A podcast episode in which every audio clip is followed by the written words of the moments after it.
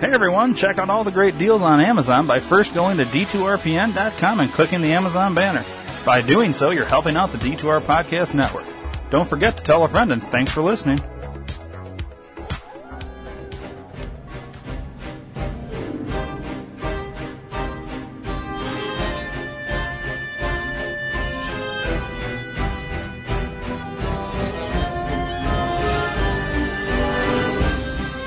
Question, comment, or concern? 872-242-8311. Or maybe you'd just like to hear your voice instead of ours? 872-242-8311. Then call the D2R Podcast Network hotline at USA Chat 311. That's 872-242-8311. 872-242-8311. No matter the time or day, you can call 24-7 and operators will be standing by. 872-242-8311. Your call is important to us. 872-242-8311. So once again, USA Chat 311.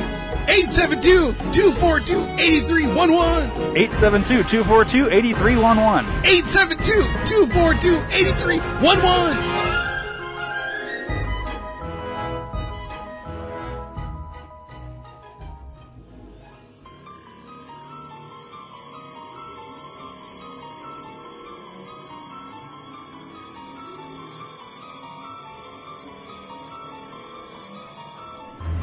Hey Dave. Hey, Ryan. You know what time it is? Yeah, it's still time for the Twisted Crypt Haunted House. No way. Have they ever won any awards? Oh my God, have they ever? This is their seventh season, and in the last six years, they've won top 10 Haunted House by HauntedIllinois.com. Wow.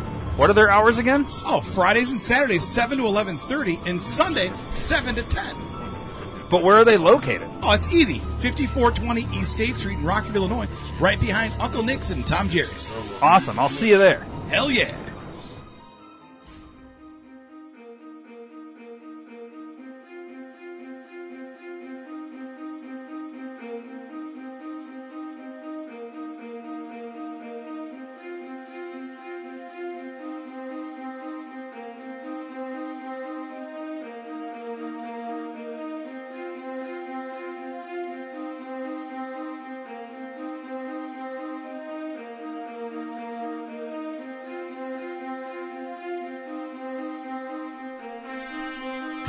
Dream 2 Reality Entertainment presents the Think Tank Podcast.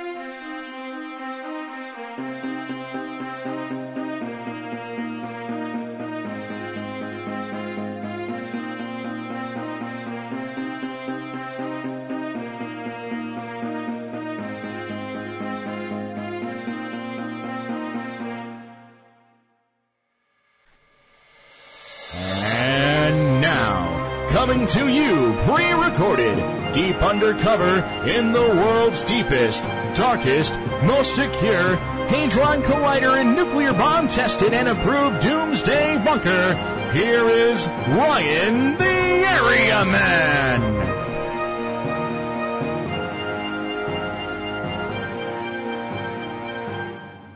This is one of the most mysterious and controversial objects in the world. A crystal skull called the Skull of Doom. It's the inspiration for 2008's Hollywood blockbuster. And the man who made it famous was a real-life Indiana Jones, a flamboyant adventurer and buccaneering archaeologist. His crystal skull and a handful of others like have given birth to a legend that has caught the imagination of millions of people worldwide. A legend that it's one of 13 ancient crystal skulls from a lost civilization, which when united will unlock the secrets of universal knowledge. But who made these skulls and when? What is the real truth about how they were found? It's a mystery that's obsessed archaeologists, scientists, and believers for over a hundred years. Now, state-of-the-art technology will finally reveal their secrets.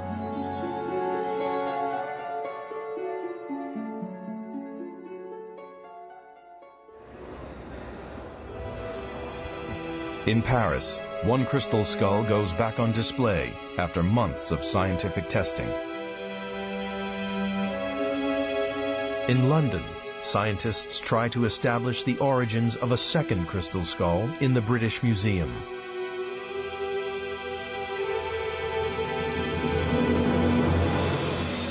In Washington, D.C., a 16-year-old investigation by the Smithsonian Institution into a third crystal skull reaches its climax. But this skull, perhaps the most famous of all, has been in private hands ever since it was discovered. It is the Skull of Doom, fashioned from solid quartz crystal. It has spawned a global movement of devotees who believe it has extraordinary powers. It's a computer. It's already programmed, and you don't have to type on little keys. All you do is put your hand on it. If people will accept the possibility of past life, I have a memory of working in the temples in Atlantis where they had crystal skulls. When you see it in a picture, it's beautiful. But when you see it in person, it there's, there's a beauty that you can really feel inside. Its supporters believe the Skull of Doom was created three and a half thousand years ago by an ancient American civilization obsessed with human sacrifice. That for centuries it lay undisturbed until the arrival of this man, Frederick Mitchell Hedges, an exotic English adventurer who some claim was a real-life inspiration for Indiana Jones. Mitchell Hedges was a lifelong rebel. In 1898, he dropped out of school at the age of 16 to travel to the Arctic.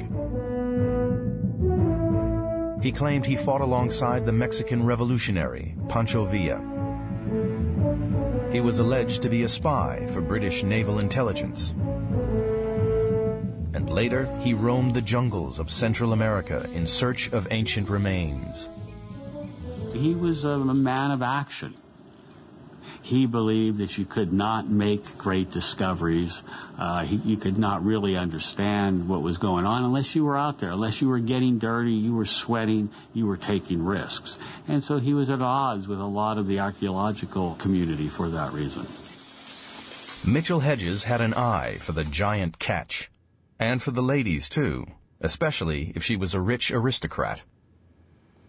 He travelled with a number of lady companions, uh, most notably um, uh, Mabel Richmond Brown, who was the estranged wife of a mad baronet and who had money.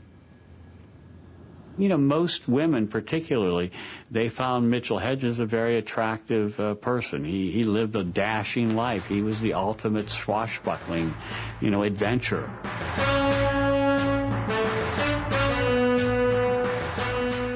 In the 1920s, Mitchell Hedges embarked on the adventure that would make his name. He traveled to Lubantun in Central America to explore the thousand-year-old ruins of the Mayan civilization. He made an extraordinary claim about the Mayans' connection with the legendary lost continent of Atlantis.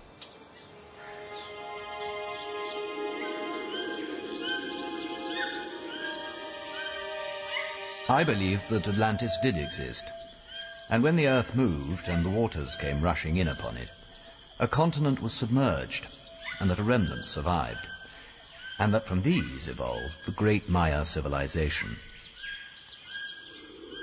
Mitchell Hedges was unable to furnish any evidence of this remnant of Atlantis.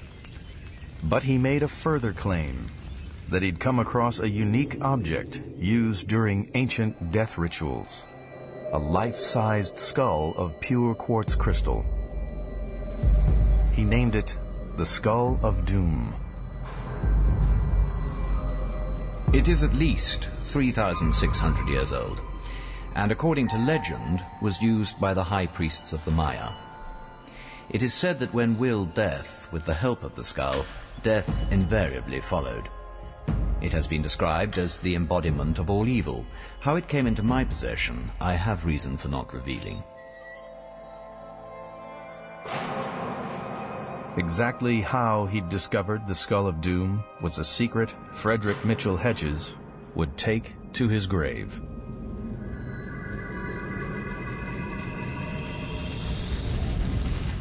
It would be someone else, his adopted daughter Anna, who would tell the world and make the skull a global sensation. Their relationship was intriguing. Anna told of how she'd been orphaned and looked after in Canada by an uncle who lived opposite a hotel by Lake Niagara. Mitchell Hedges, 26 years her senior, often came to stay there to fish and became fond of her. According to her story, she was adopted by Mitchell Hedges when she was 10, I think.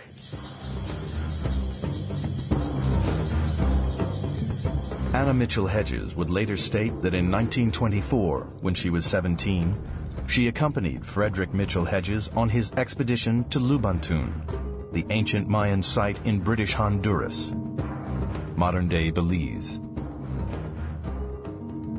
She claims to have been with him on the Lubantun excavations in 24 and 25 she became a sort of a companion of his. He hobnobbed with very exciting people. Uh, he was a fun guy to be around. She was always, a lot of times, in the right place at the right time. She was like his luck. His, his whole luck and life changed, and they were like a major team together. Frederick and Anna Mitchell Hedges each recorded how, at Lubantun, they became caught up in the adventure that would bring them fame. Lubantun was almost unexplored and a potential treasure chest of Mayan relics. Mitchell Hedges, who had no formal training in the fragile science of archaeology, stumbled into action they hired local Maya who simply dug trenches into house mounds uh, and collected the artifacts that came up. There was no sense of scientific excavation. There was no recording taking place. This wasn't archaeology, um, it was Sunday afternoon looting. There's a wonderful picture of Mitchell Hedges and Lady Richmond Brown sitting side by side on the uh, steps of one of the pyramids at Lubantun, um, from which they had just removed the top with dynamite in order to see if there was a tomb inside. Now, not surprisingly, there wasn't a tomb by the time they got inside it. At the time, Mitchell Hedges reported only minor finds at Lubantun. But decades later, Anna claimed they'd made a remarkable discovery. I was 16 when I spotted it. It was New Year's Day, 1st of January, 1924. I heard two of the Mayas say, if you go on top of that building, you'll have the most wonderful view. So I sneaked on top, and it was very dangerous. Something kept shining in my face. I moved one or two stones carefully. The sun was pouring on it. The stones covered a large hole. Anna said that soon after, the stones were cleared by her father. It was her 17th birthday. I was let down by two ropes. As I was going down, there were big snakes. I looked around and I saw something shiny. It was the top of a skull. The object Anna said she found was of magnificent workmanship, carved from a single block of almost flawless quartz. Mayan artifacts made of crystal were extremely rare. A Mayan crystal skull was unique. It was a world first. Yet Frederick Mitchell Hedges said nothing publicly about it when he left Lubantun in 1926.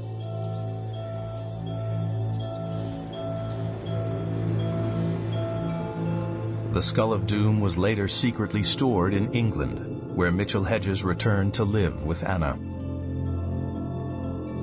For a showman like Mitchell Hedges, such reticence was uncharacteristic.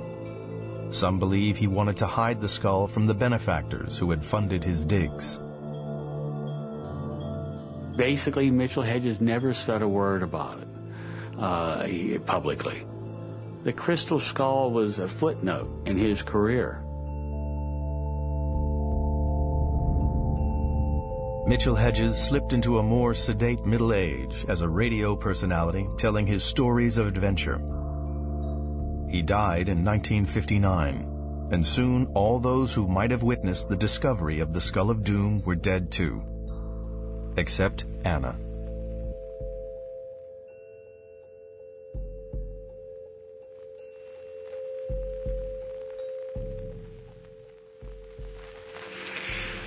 And what did he find on these expeditions? Can you tell us something about that? Well, he found a lot of um, potteries and jades and Doom. And did he find a sort of sunken cities? Yes, he found the lost city.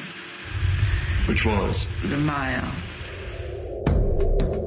Anna had chosen a good time to publicize the discoveries.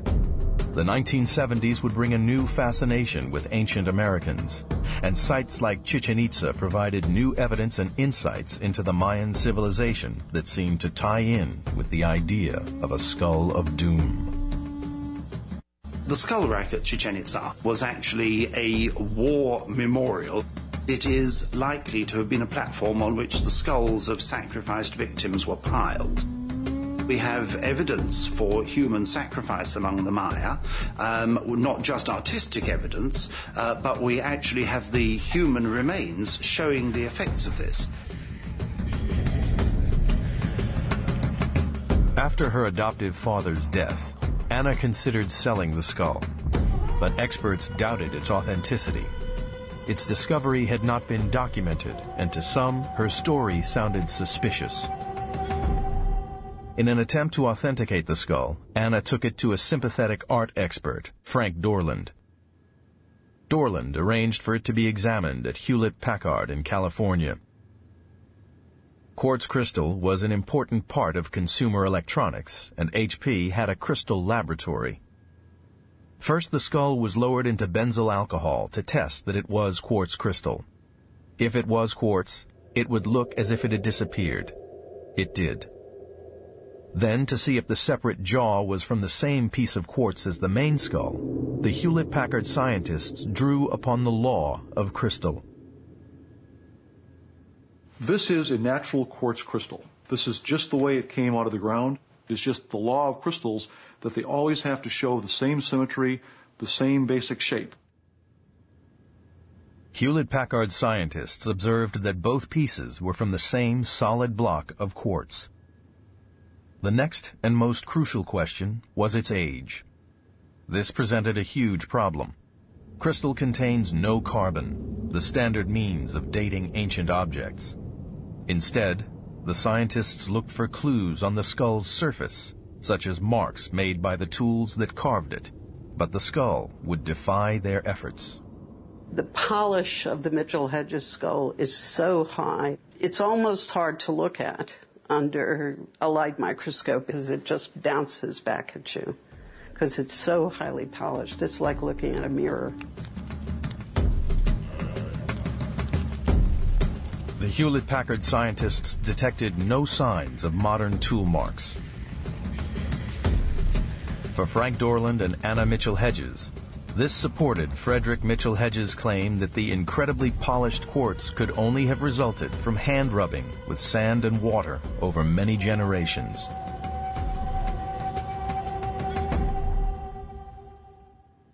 There was a further revelation from the Hewlett-Packard tests that would add to the skull's mystique. It displayed so-called piezoelectric properties.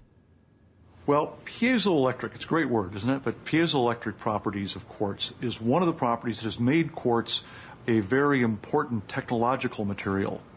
If I take a quartz crystal and I apply pressure to it, I squeeze on it really hard, I essentially induce an electric charge on this crystal. Some of the electrons move to one end, some to the other, and we now have an electric charge on this crystal. Scientists were well aware that quartz crystal contained electric properties. But Frank Dorland believed that crystal, through its piezoelectric properties, could store consciousness, which he now claimed for the skull of doom. Anna Mitchell Hedges paraded the Hewlett Packard tests as a triumphant vindication of her account of the skull. She kept the skull and began to make startling claims for its powers. One was that it could predict global disasters by sweating. Well, it's predicted the one that uh, the two girls were killed in Rhodesia accidentally, and it predicted that um, catastrophe that happened in Mexico with all the earthquake. It's a world disaster usually it presents. Not a small uh, thing like an airplane, but um, when it's a, a tremendous one, then it'll show us sweat. Anna toured with the Skull of Doom, and in 1980 was the star of an episode of the TV series Arthur C. Clarke's Mysterious World. Heathrow Airport, London. Miss Anna Mitchell Hedges, newly arrived from Toronto, Canada. Anna told her favorite story of how she'd found the skull. I went to pick it up because I had smaller hands than the other people did. And I picked it up and showed it to my father. And he just couldn't believe that we found this beautiful crystal skull. As you see, it's got all the little lumps that you have on your own head. And all the, if you look deep down in the eyes, you'll see sockets down in the eyes. And the jaw moves like a human jaw. In the New Age world of alternative lifestyles and spiritualism, the Skull of Doom began to be revered. Behind it, the inspiring figure of Anna Mitchell Hedges. Chicago, 2008. The Body, Mind, Spirit Expo. A chance for Crystal Skull devotees from all over the world to get connected and to get a glimpse of the most legendary skull of all. I'm hoping to feel the energy that the skull has, and I'd like to witness its beauty. How are we doing? We're okay. We're okay.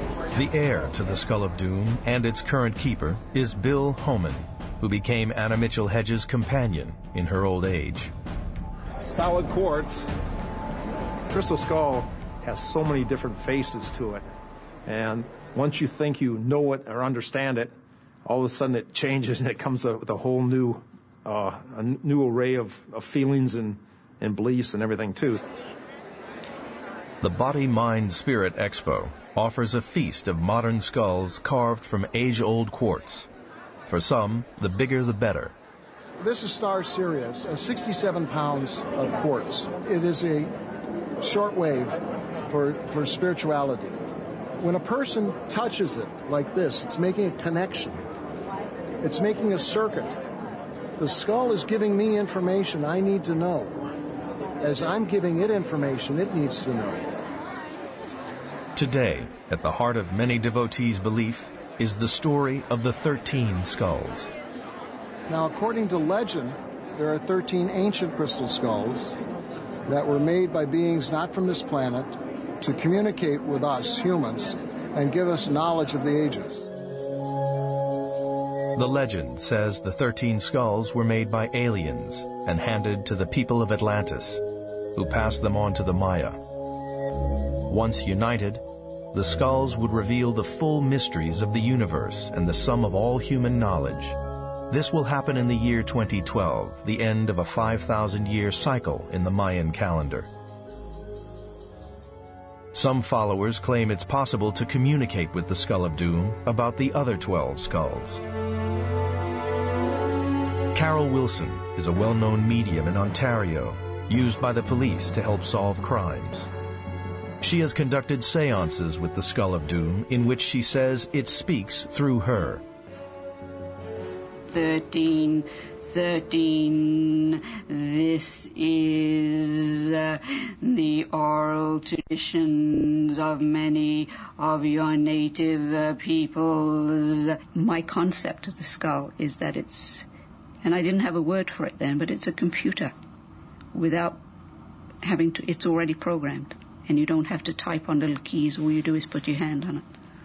And it will answer any question you pose to it. Anna Mitchell Hedges died in April 2007, she was a hundred years old. She, far more than her adoptive father Frederick, had created the legend of the crystal skulls.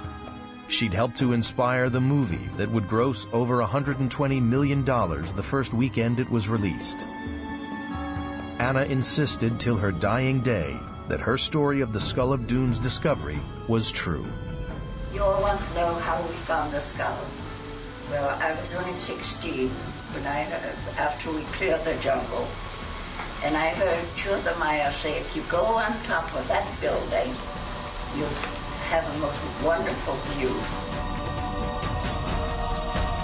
Anna Mitchell Hedges had done more than anyone to promote the legend of the crystal skulls.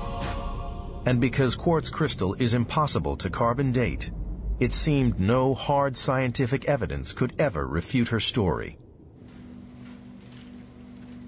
But even as Anna was dying, a new generation of scientists using state-of-the-art techniques was subjecting her claims to a more rigorous scrutiny than ever before.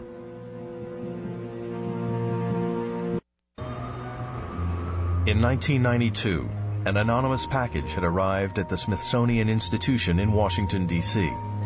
Inside was a previously unknown crystal skull. I got a call from the curator of the Museum of American History. Um, and he asked me if I knew anything about crystal skulls. And I said, yeah, a little. Why? And he said, well, we just got one in the mail. Jane Walsh went to collect the skull and received a dire warning. Because he had said it was very heavy, I stopped off and asked for a cart. And they asked me what I needed it for. And I said, well, actually, for I'm picking up a crystal skull. So the person who gave me the card said, well, don't look it in the eye. And I said, why? And he said, because they're cursed. The only evidence about the Smithsonian skull was an accompanying note saying it had been bought in Mexico City in 1960. But it propelled Jane Walsh on a 16-year-long quest to find the truth about the crystal skulls. She knew that the British Museum in London had a similar crystal skull. The museum had bought it in 1897, believing it to have been made by the Aztecs, the central Mexican neighbors of the Maya in the late 19th century, it certainly would have aroused interest and comfortably fallen with what people uh, would have imagined to be something possibly Aztec or, or Mexican. For skull devotees, the London skull came to be viewed as one of the legendary 13 ancient skulls. So too did a crystal skull in a Paris museum. It had been acquired in 1878 again on the understanding that it was an Aztec object. In the archives, Jane Walsh discovered a striking coincidence. Both skulls originally came from the collection of one man, a 19th century French dealer in antiquities called Eugene Boban. Boban's story would prove the key to unraveling the mystery of the London and Paris skulls. For Jane Walsh, the name Boban rang an immediate bell. The Smithsonian houses some of his collection. We have a few pieces from Eugene Boban in this cabinet.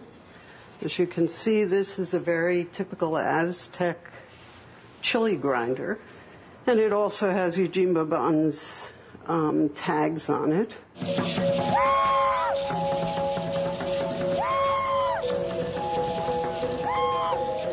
Jane Walsh headed for Mexico City, where Eugene Boban lived in the mid-19th century. Her initial inquiries suggested that Boban had set out as a purely amateur collector. He found a lot of things. He found potsherds, he probably found bones. But I also think at some point he started to buy things because he became a dealer. Boban began to specialize in the Aztecs, a Central American civilization which, like the Maya, had been obsessed with skulls.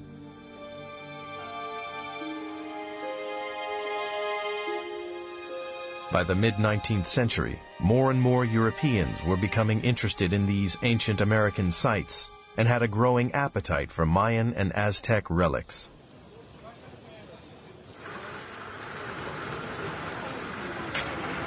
Not surprisingly, local craftsmen were soon producing them by request, using the grinding wheel, the key invention of modern carving. The more people came in, the larger the demand was. So people started fabricating things to sell to these collectors. Although these people aren't trying to fool anybody, they're making reproductions and they're not saying they're, you know, that they dug them up out of the ground.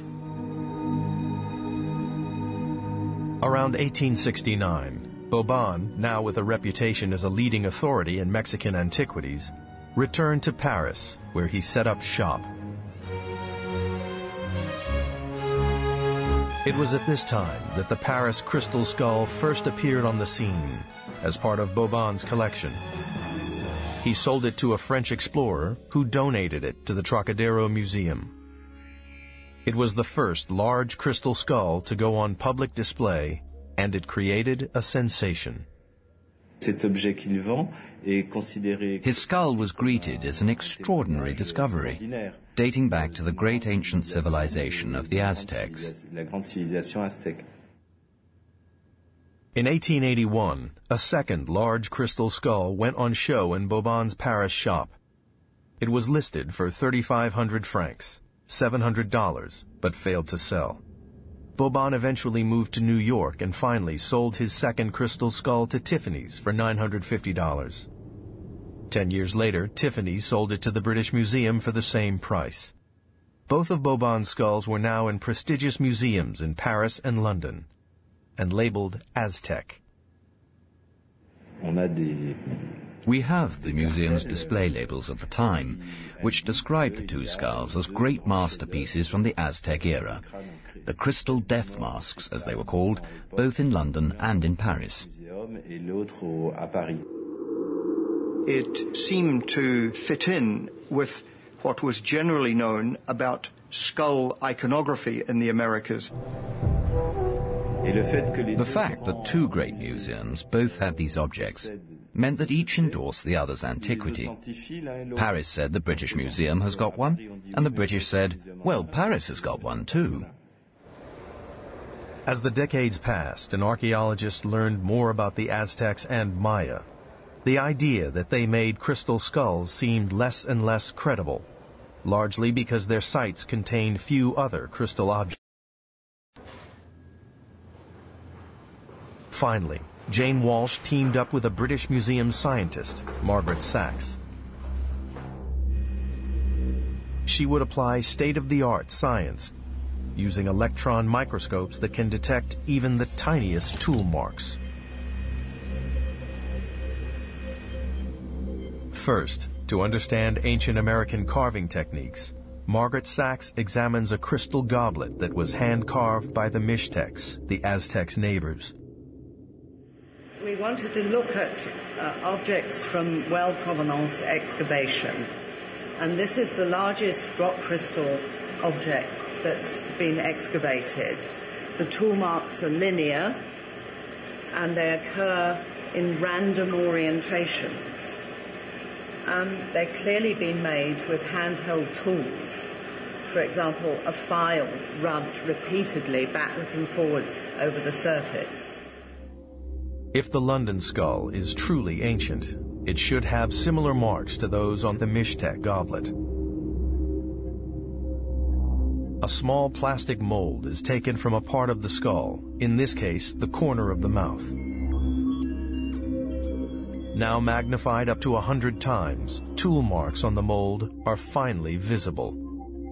We see here the curvature along the depth of the mouth which is characteristic of, of a wheel, a dish-shaped tool like this.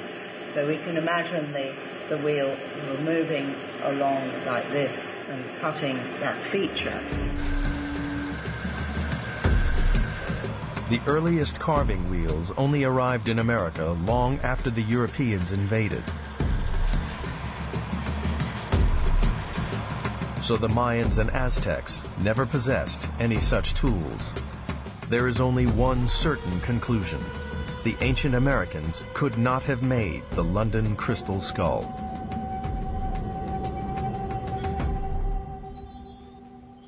Modern technology can also reveal where the crystal came from.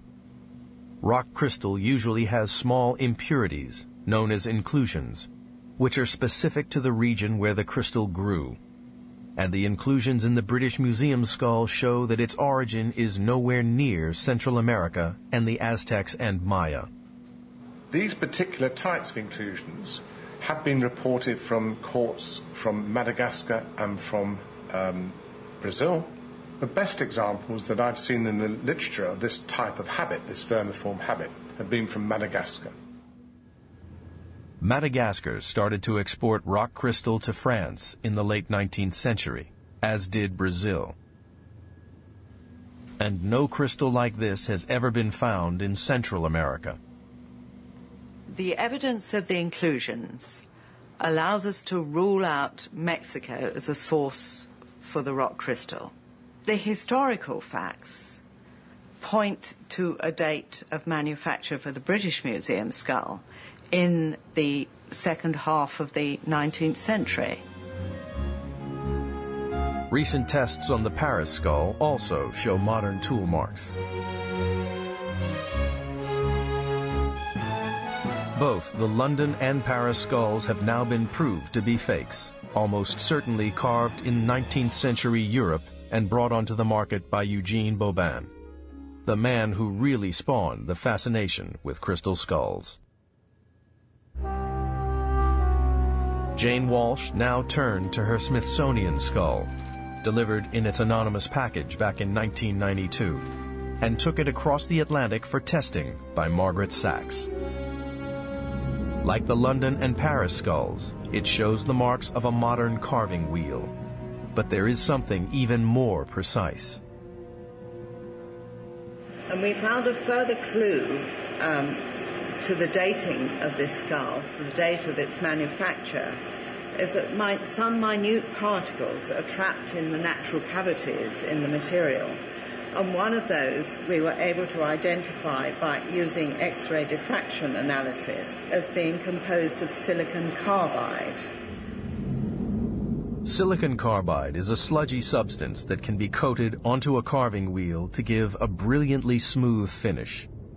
The bonded silicon carbide found on the Smithsonian skull only came into use in the 1950s. This sets the date of manufacture in the 1950s, um, a mere 10 years perhaps before the skull was bought in Mexico City. Washington, London, Paris. All three skulls of modern origin. All three have no connection to the ancient civilizations of Central America, which leaves the Skull of Doom. Today's guardian of the skull is Bill Homann, Anna Mitchell Hedges' longtime companion. He still believes it has special, ancient properties. The crystal skull is giving, if we believe it from the higher civilization, giving us this knowledge and this, this blessing. And how we use it and how it's used today is, you know, for either our good or our detriment. And hopefully it's for our good.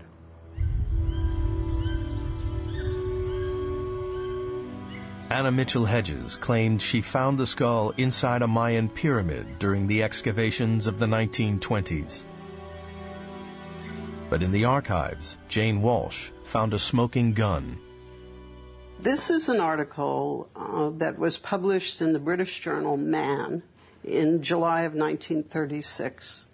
And it describes a study that was done in the British Museum on their own crystal skull, comparing it to a crystal skull in a private collection. That privately owned skull seemed oddly familiar. As Jane Walsh looked at the photograph more closely, she realized it was exactly the same as another skull she'd seen, the Skull of Doom. You can see that it's identical to the Mitchell Hedges skull, and in fact, it is the Mitchell Hedges skull.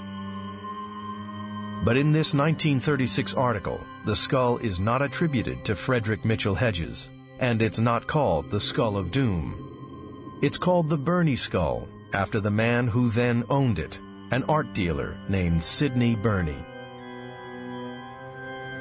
Burney kept it at his gallery here in central London.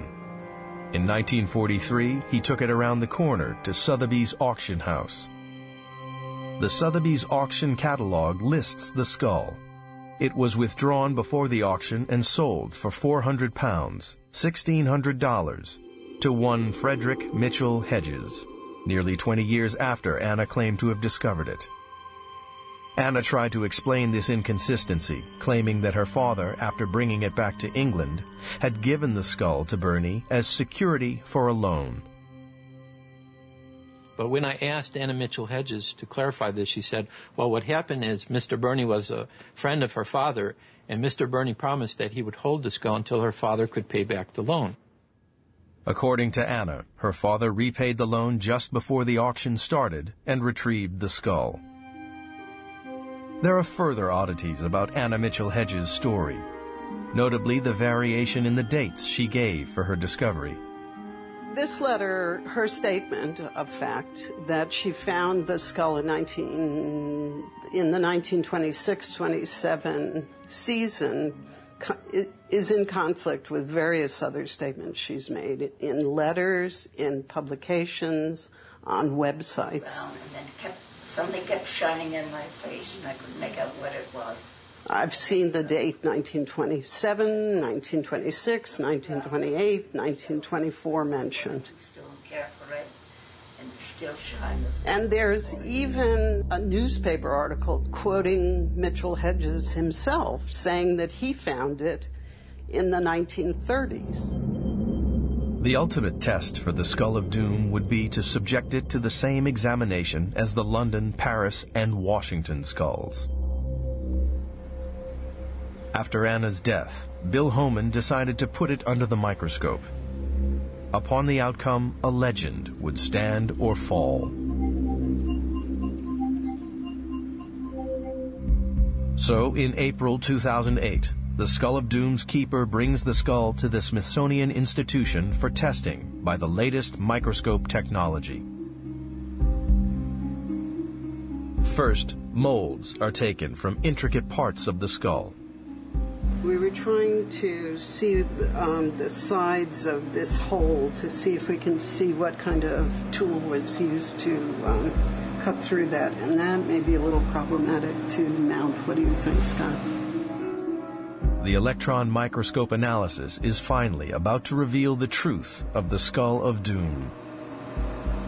Where you see um, fairly cleanly, sharply defined marks with these beautifully parallel striations that I would think are permanently adhered diamond abrasive because quartz is very hard in order to cut through it very cleanly and sharply, you need some very hard abrasive. This is not this is not cutting. This is more polishing. What No. we're seeing, or is this No, cutting? That's cutting. That's cutting. Oh, okay, those marks right here.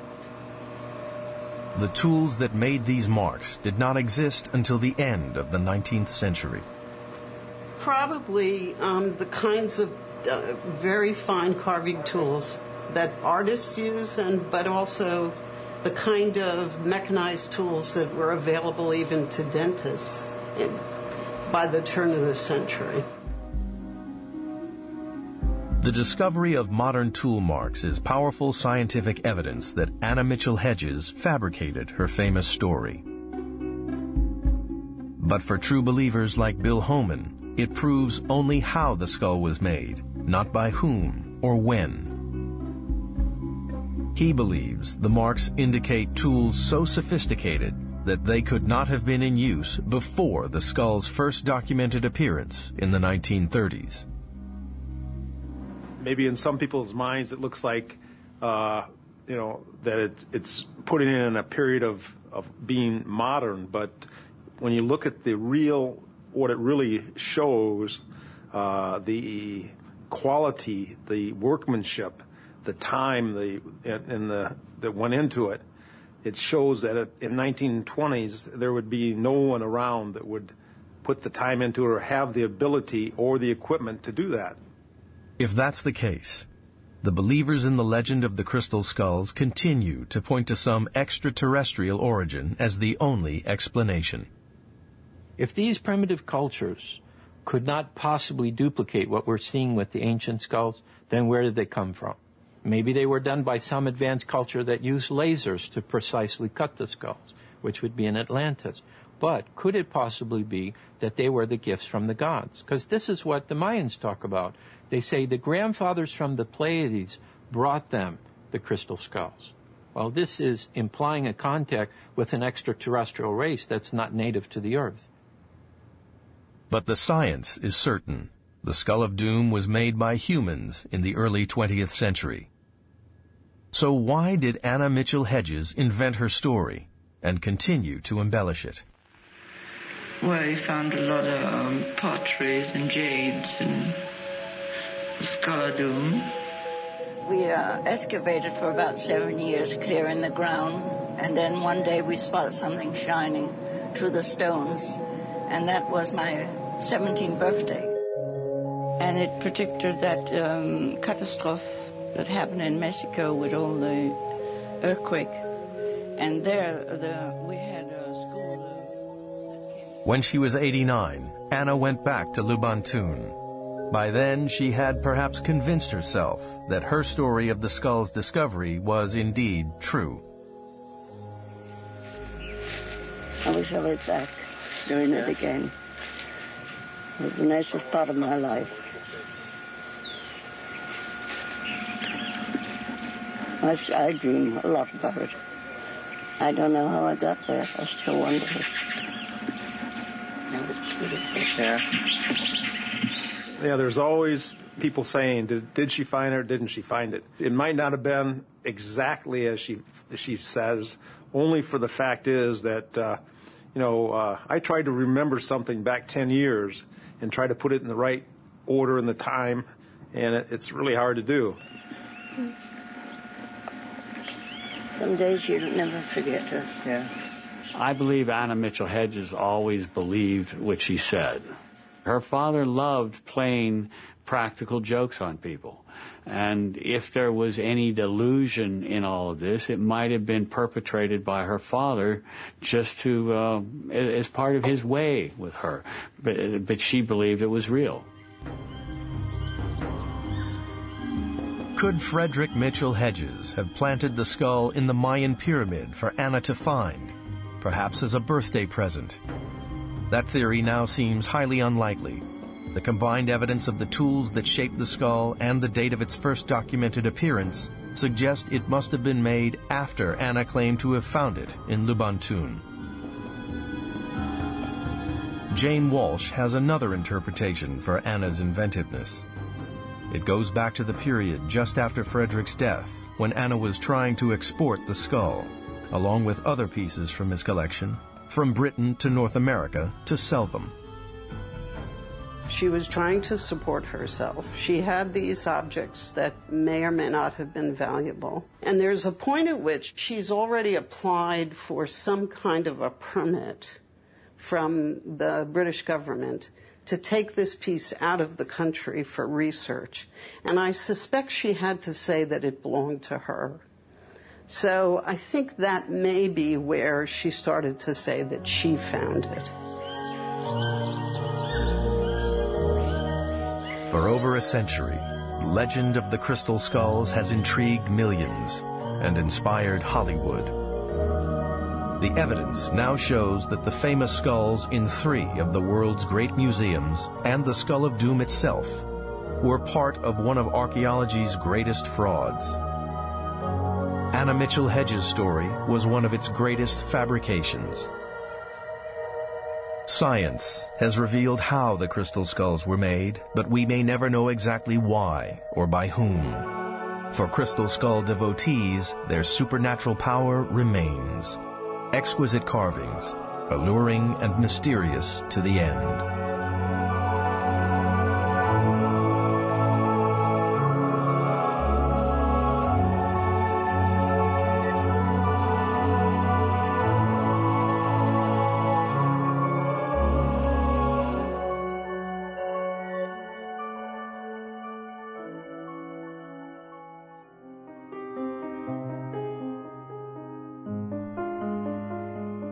Please subscribe to the D2R Podcast Network on iTunes and don't forget to rate and review while you're there. You can also download the Stitcher and Podbean app to your device for free and search D2R Podcast Network and subscribe. If you enjoy listening to the shows on the D2R Podcast Network, then spread the word to everyone you know. Your word of mouth is our best advertising method and we appreciate your support. Thanks for listening.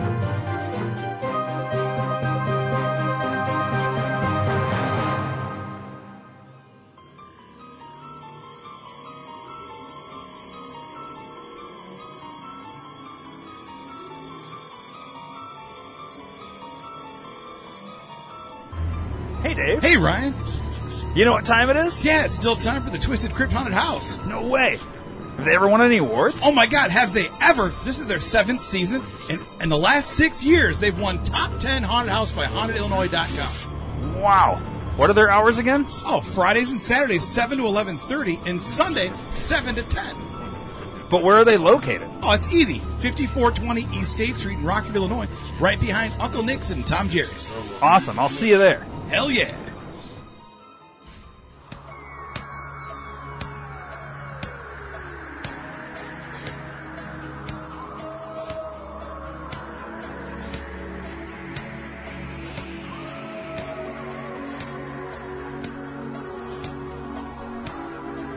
Hey everyone, check out all the great deals on Amazon by first going to d2rpn.com and clicking the Amazon banner. By doing so, you're helping out the D2R Podcast Network. Don't forget to tell a friend and thanks for listening.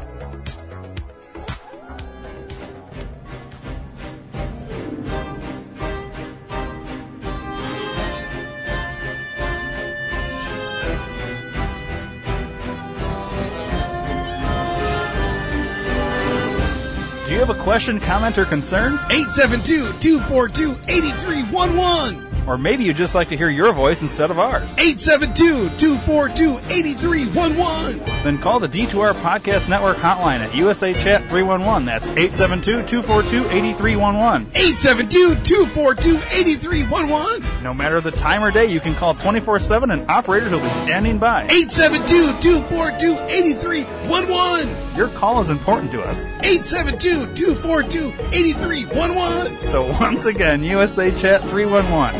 872-242-8311. 872-242-8311. 872-242-8311.